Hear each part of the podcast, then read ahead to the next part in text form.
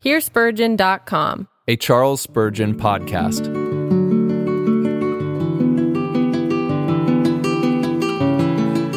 The Stony Heart Removed. Sermon number four fifty-six. Delivered on Sunday evening, May twenty-fifth, eighteen sixty-two, by Charles Spurgeon at the Metropolitan Tabernacle, Newington. I will take away the stony heart out of your flesh, and I will give you a heart of flesh. Ezekiel chapter thirty-six, verse twenty-six. The fall of man was utter and entire. Some things, when they have become dilapidated, may be repaired, but the old house of mankind is so thoroughly decayed that it must be pulled down even to its foundation, and a new house must be erected. To attempt mere improvement is to anticipate a certain failure. Humanity is like an old garment that is torn and rotten. He that would mend it with new cloth only makes the tear worse. Old and tattered shoes might be good enough for Gibeonites, but we are so thoroughly worn out that we must be thrown upon the dunghill or be made new. It is a wonder of wonders that such a thing is possible. If a tree loses its branch, a new branch may spring out. If you cut into the bark and mark the letters of your name, in process of time, the bark may heal its own wound and the mark may be erased. But who could give a new heart to the tree? Who could put new sap into it? By what possibility could you change its inner structure? If the core were smitten with death, what power but the divine could ever restore it to life? If a man has injured his bones, the fractured parts soon send forth a healing liquid, and the bone is by and by restored to its former strength, if a man has youth on his side. But if a man's heart were rotten, how could that be cured? If the heart were a putrid ulcer, if the very vitals of the man were rotten, what human surgery, what marvelous medicine could touch a defect so radical as this? Well did our hymn say, "Can aught beneath a power divine the stubborn will subdue? 'Tis thine, eternal spirit, thine, to form the heart anew, to chase the shades of death away and bid the sinner live, a beam of heaven, a vital ray, 'tis thine alone to give." But while such a thing would be impossible apart from God, it is certain that God can do it. Oh, how the Master delights to undertake impossibilities. To do what others can do were but like unto man, but to accomplish that which is impossible to the creature is a mighty and noble proof of the dignity of the Creator. He delights to undertake strange things, to bring light out of darkness, order out of confusion, to send life into the dead, to heal the leprosy, to work marvels of grace and mercy and wisdom and peace. These, I say, God delights to do. And so while the thing is impossible for us, it is possible for Him. And more, its impossibility to us commends it to Him. It makes Him the more willing to undertake it, that He may thus glorify His great name.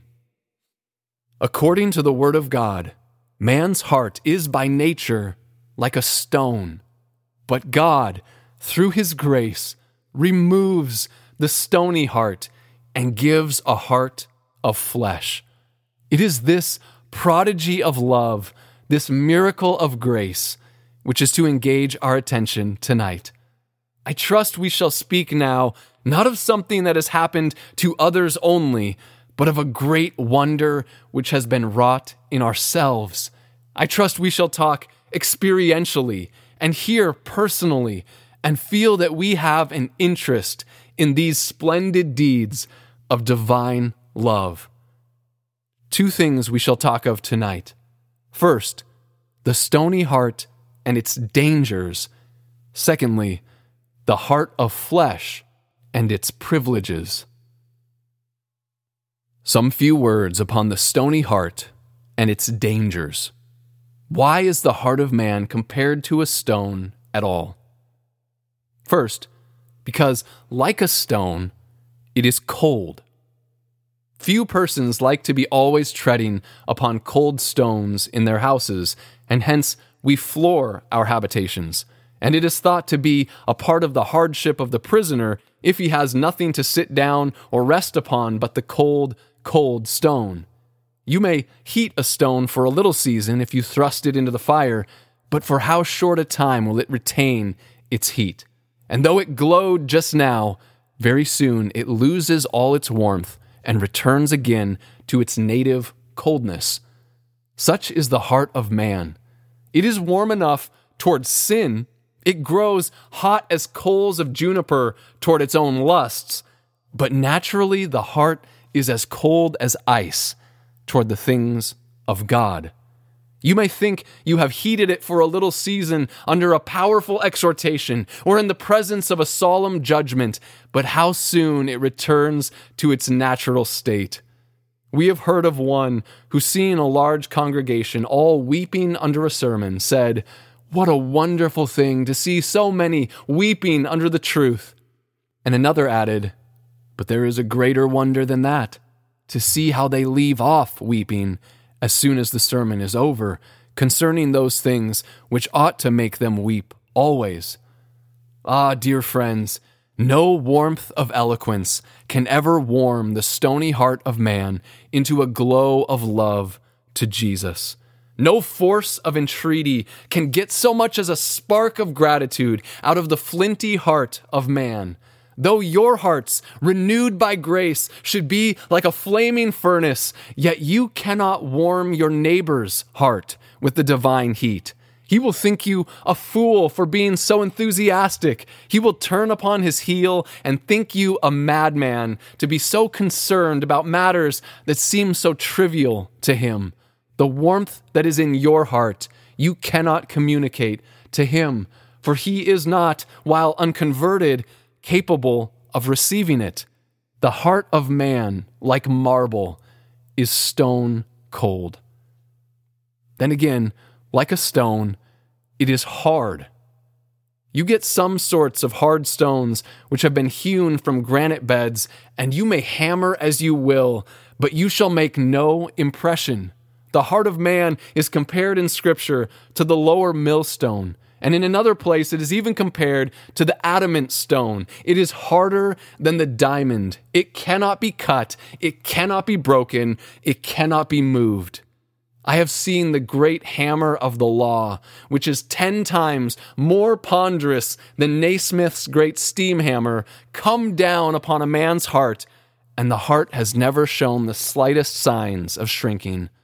We have seen a hundred powerful shots sent against it. We have marked the great artillery of the law and its ten great pieces of ordinance, all fired against the heart of man, but man's heart has been harder even than the sheathing of the ironclad ships, and the great shots of the law have dropped harmlessly against a man's conscience. He did not, he would not feel. What razor-edged sentence can cut your hearts? What needle warning can prick your consciences? Alas, all means are unavailing. No arguments have power to move a soul so steeled, so thoroughly stony, hard, and impenetrable. Some of you now present have given more than enough evidence of the hardness of your hearts. Sickness has befallen you. Death has come in at your windows. Affliction has come up against you. But like Pharaoh, you have said, "Who is the Lord that I should obey his voice? I will not bow my neck, neither will I do his will. I am my own master, and I will have my own pleasure and my own way. I will not yield to God." O rocks of iron and hills of brass, you are softer than the proud heart of man. Again, a stone is dead. You can find no feeling in it. Talk to it. It will shed no tears of pity, though you recount to it the saddest tales. No smiles will gladden it, though you should tell it the most happy story. It is dead. There is no consciousness in it. Prick it, and it will not bleed. Stab it, and it cannot die, for it is dead already. You cannot make it wince or start or show any signs of feeling. Now, though man's heart is not like this as to natural things, yet spiritually, this is just its condition. You cannot make it show one spiritual emotion. You are dead in trespasses and sins, powerless, lifeless, without feeling, without emotion. Transient emotions toward good men have, even as the surface of a slab is wet after a shower, but real, vital emotions of good they cannot know, for the showers of heaven do not reach the interior of the stone. Melanchthon may preach, but old Adam is too dead for him to make him alive. You may go down into the grave where the long sleep has fallen on humanity, and you may seek to revive it, but there is no power in human tongue to revive the dead. Man is like the deaf adder, which will not be charmed, charm we never so wisely. Tears are lost on him. Threatenings are but as the whistlings of the wind, the preachings of the law, and even of Christ crucified. All these are null and void and fall hopelessly to the ground, so long as the man's heart continues what it is by nature, dead and hard and cold. Those three adjectives might be sufficient to give a full description, for if we add two more, we shall in some degree repeat ourselves. Man's heart is like a stone because it is not easily to be softened. Lay a stone in water as long as you will, and you shall not find it readily subdued. There are some sorts of stone that yield to the stress of weather, especially in the smoky atmosphere and the sulfurous vapors of London. Certain stones crumble to decay, but the stone of a man's heart no climate can affect. No weathers can subdue. It grows harder, whether it be the soft sunshine of love or the harsh tempest of judgment that falls upon it. Mercy and love alike make it more solid and knit its particles closer together, and surely until the omnipotent himself speak the word, the heart of man grows harder and harder and harder and refuses to be broken. Granite may be ground, may be broken into pieces, but unless God gets the hammer in his hand, the great granitic heart of man will not yield in any way. Certain stones have their veins, and certain crystals may be so dexterously struck that they will frequently break even with a slight blow, but you can never find a vein in man's heart by which the attempt to conquer it will be assisted from within. You may strike right and left with death, with judgment, with mercy, with privileges, with tears, with entreaties, with threatenings, and it will not break.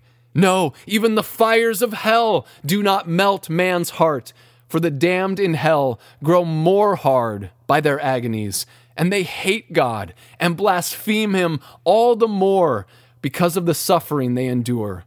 Only omnipotence itself, I say, can ever soften this hard heart of man. So then, man's heart is cold and dead and hard and cannot be softened. And then again, and this is but an enlargement of a former thought, it is utterly senseless, incapable of receiving impressions. Remember, again, I am not speaking of the heart of man physically. I am not speaking of it even as I would if I were teaching mental science. We are only now regarding it from a spiritual point of view. Men do receive mental impressions under the preaching of the word. They often get so uneasy that they cannot shake off their thoughts. But alas, their goodness is as the early cloud and the morning dew, and it vanishes as a dream. But spiritually, You can no more impress the heart of man than you might leave a bruise upon a stone. Wax receives an impression from a seal, but not the stern, unyielding stone. If you have hot running wax, you may make whatever mark you please upon it. But when you have the cold, cold stone, though you lean ever so hard upon the stamp, there is no impression. The surface shows no trace of your labor. So is man's heart, by nature. I know some who say it is not so. They do not like to hear human nature slandered, so they say. Well, friend, if you do not have this hard heart, why is it you are not saved? I remember an anecdote of Doctor Gill which hits this nail on the head. It is said that a man came to him in the vestry of his chapel and said, "Doctor Gill, you have been preaching the doctrine of human inability. I don't believe you. I believe that man can repent and can believe and is not without spiritual power." "Well," said the doctor, "have you repented and believed?" "No," said the other. "Very well then," said he, "you deserve double damnation."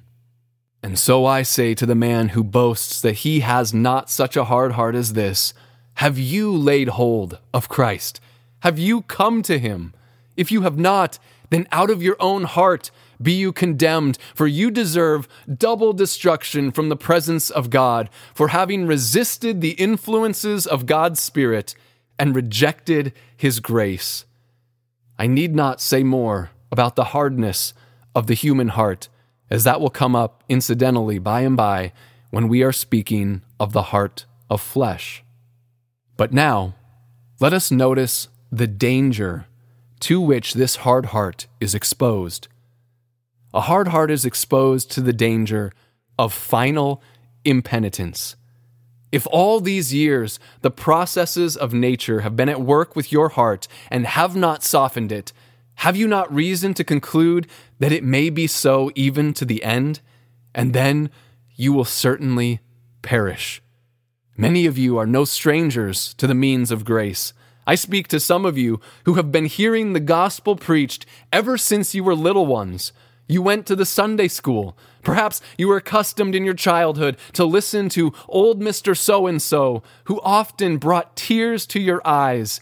And of late you have been here, and there have been times with this congregation when the word seemed enough to melt the very rocks and make the hard hearts of steel flow down in repentance, and yet you are still the same as ever.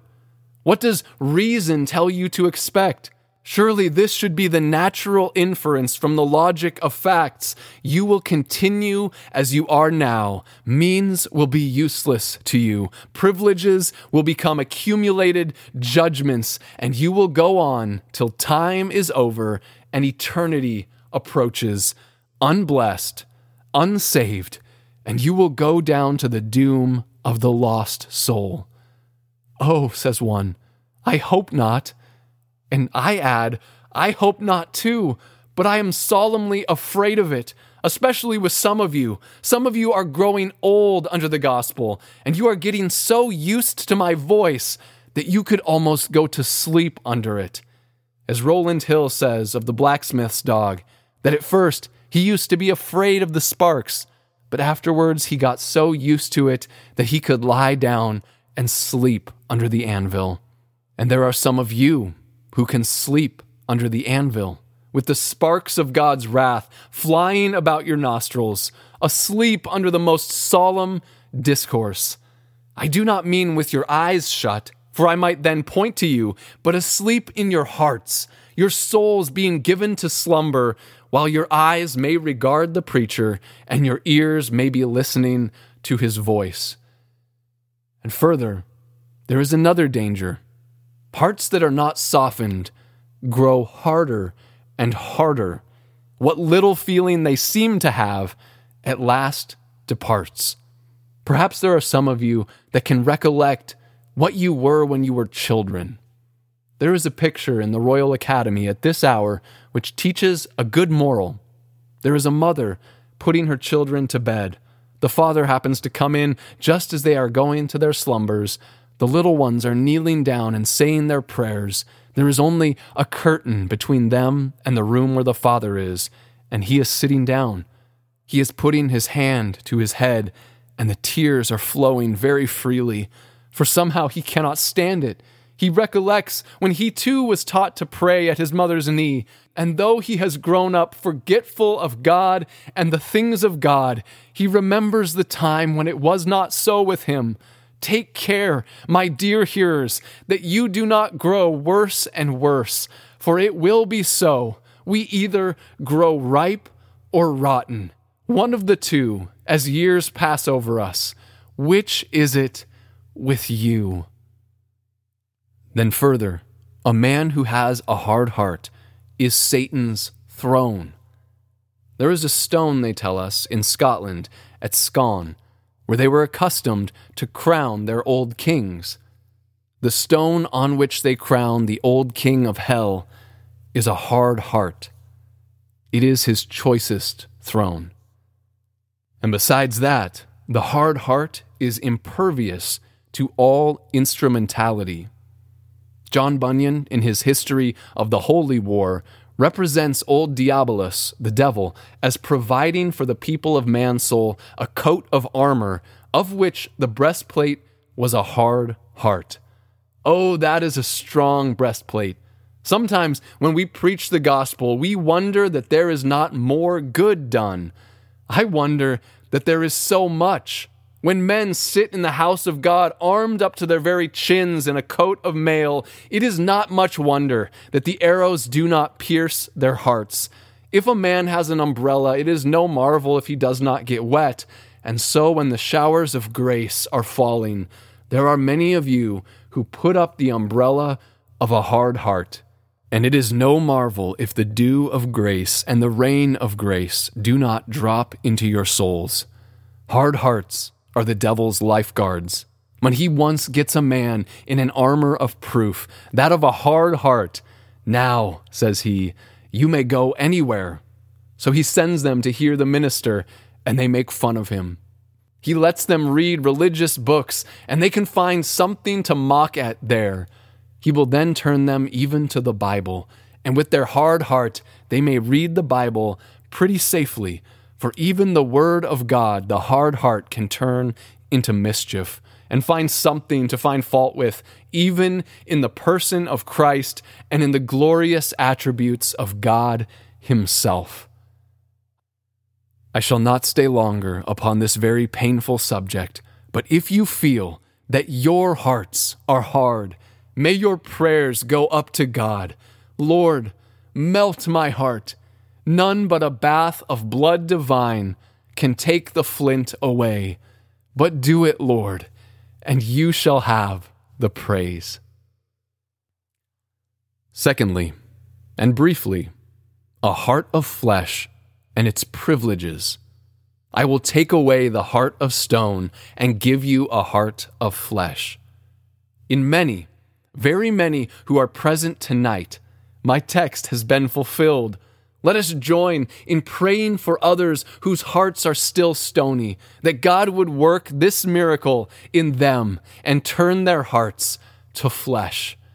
What is meant by a heart of flesh? It means a heart that can feel on account of sin, a heart that can bleed when the arrows of God stick fast in it. It means a heart that can yield when the gospel makes its attacks, a heart that can be impressed when the seal of God's word comes upon it. It means a heart that is warm, for life is warm, a heart that can think, a heart that can aspire, a heart that can love. Putting all in one, a heart of flesh means that new heart and right spirit which God gives to the regenerate. But of what does this heart of flesh consist? Of what does its tenderness consist? Well, its tenderness consists in three things. There is a tenderness of conscience. Men who have lost their stony hearts are afraid of sin. Even before sin, they are afraid of it. The very shadow of evil across their path frightens them. The temptation is enough for them. They flee from it as from a serpent. They would not dally and toy with it, lest they should be betrayed. Their conscience is alarmed even at the approach of evil, and away they fly. And in sin, for even tender hearts do sin, they are uneasy. As well might a person seek to obtain quiet rest on a pillow stuffed with thorns, as the tender conscience get any peace while engaging in sin. And then, after sin, here comes the pinch. The heart of flesh bleeds as though it were wounded to its very core. It hates and loathes and detests itself that ever it should have gone astray. Ah, stony heart, you can think of sin with pleasure. You can live in sin and not care about it. And after sin, you can roll the sweet morsel under your tongue and say, "Who is my master? I care for none. My conscience does not accuse me." But not so the tender, broken heart. Before sin, and in sin, and after sin, it aches and cries out to God. So also, in duty as well as in sin, the new heart is tender. Hard hearts care nothing for God's commandment. Hearts of flesh wish to be obedient to every statute. Only let me know my master's will, and I will do it. The hearts of flesh, when they feel that the commandment has been omitted or that the command has been broken, mourn and lament before God. Oh, there are some hearts of flesh that cannot forgive themselves if they have been lax in prayer, if they have not enjoyed the Sabbath day, if they feel they have not given their hearts to God's praise as they should. These duties which hearts of stone trifle with and despise, hearts of flesh value and esteem. If the heart of flesh could have its way, it would never sin. It would be as perfect as its Father who is in heaven, and it would keep God's command without flaw of omission or commission. Have you, dear friends, such a heart of flesh as this? I believe a heart of flesh, again, is tender not only with regard to sin and duty, but with regard to suffering. A heart of stone can hear God blasphemed and laugh at it, but our blood runs cold to hear God dishonored when we have a heart of flesh. A heart of stone can bear to see its fellow creatures perish and despise their destruction, but the heart of flesh is very tender over others. A heart of flesh would give its very lifeblood if it might snatch others from going down to the pit, for its bowels yearn and its soul moves toward its fellow sinners who are on the broad road to destruction. Have you, oh, have you such a heart of flesh as this? Then to put it in another light, the heart of flesh is tender in three ways. It is tender in conscience. Hearts of stone make no bones, as we say, about great mischiefs, but hearts of flesh repent even at the very thought of sin. To have indulged a foul imagination, to have flattered a lustful thought, and to have allowed it to tarry even for a minute is quite enough to make a heart of flesh grieved and rent before God with pain. The heart of stone says, when it has done great iniquity, "Oh, it is nothing, it is nothing. Who am I that I should be afraid of God's law?" But not so the heart of flesh. Great sins are little to the stony heart. Little sins are great to the heart of flesh, if little sins there be. Conscience in the heart of stone is seared as with a hot iron. Conscience in the heart of flesh is raw and very tender. Like a sensitive plant, it coils up its leaves at the slightest touch. It cannot bear the presence of evil. It is like a delicate consumptive who feels every wind and is affected by every change of atmosphere. God give us such a blessedly tender conscience as that. Then again, the heart of flesh grows tender of God's will. When you have a man's conscience on God's side, you have only half the battle if you cannot get his will. The old maxim, convince a man against his will, he's of the same opinion still, is true with regard to this as well as regard to anything else. Oh, there are some of you that know the right, but you will do the wrong. You know what is evil, but you will to pursue it. Now, when the heart of flesh is given, the will bends like a willow, quivers like an aspen leaf in every breath of heaven, and bows like an osier in every breeze of God's Spirit. The natural will is stern and stubborn, and you must tear it up by the roots, but the renewed will is gentle and pliable, feels the divine influence, and sweetly yields to it. To complete the picture, in the tender heart, there is a tenderness of affections. The hard heart does not love God, but the renewed heart does. The hard heart is selfish, cold, stolid. Why should I weep for sin? Why should I love the Lord? Why should I give my heart to Christ? The heart of flesh says, Thou knowest I love thee, dearest Lord, but oh, I long to soar far from this world of sin and woe, and learn to love thee more. Oh, may God give us a tenderness of affection, that we may love God with all our heart and our neighbor as ourselves. Now, the privileges of this renewed heart are these. 'Tis here the Spirit dwells. 'Tis here that Jesus rests. The soft heart is ready now to receive every spiritual blessing. It is fitted to yield every heavenly fruit to the honor and praise of God. Oh, if we had none but tender hearts to preach to, what blessed work our ministry would be! What happy success! What sowings on earth! What harvests in heaven! We may indeed pray that God may work this change, if it were only that our ministry might be more often an aroma of life unto life, and not of death unto death.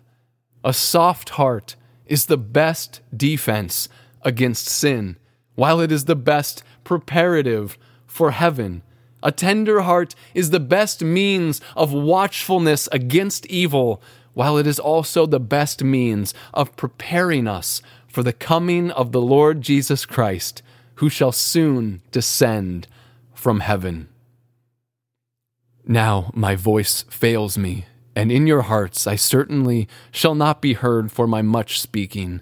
Great complaints have been brought against somebody's sermons for being too long, though I hardly think they could have been mine. So let us be brief, and let us conclude. Only we must press this inquiry home. Has God taken away the heart of stone, and has he given you the heart of flesh? Dear friend, you cannot change your own heart. Your outward works will not change it. You may rub as long as you like the outside of the bottle, but you could not turn ditch water into wine. You may polish the exterior of your lantern, but it will not give you light until the candle burns within. The gardener may prune a crab tree, but all the pruning in the world won't turn it into an apricot. So you may attend to all the moralities in the world, but these won't change your heart. Polish your shilling, but it will not change into gold, nor will your heart alter its own nature. What, then, is to be done? Christ is the great heart changer. Believe in the Lord Jesus Christ, and you shall be saved. The Holy Spirit gives faith, and then through faith, the nature is renewed. What do you say, sinner? Do you believe that Christ is able to save you? Oh, trust him then to save you. And if you do that, you are saved. Your nature is renewed, and the work of sanctification, which shall begin tonight, shall go on until it shall come to its perfection. And you, borne on angels' wings to heaven, glad the summons to obey, shall enter into felicity and holiness, and be redeemed with the saints in white, made spotless through the righteousness of Jesus Christ. Thank you for listening to this sermon originally preached by Charles Spurgeon. Some of the older language has been updated. Feel free to duplicate and distribute this material, but please do not charge anyone for it or in any way alter the content without permission. You can support this ministry by subscribing, liking, following, sharing, and leaving us positive reviews. Most importantly, please join with us in praying that God would use these sermons to both save those who are lost and impassion his people for his glory.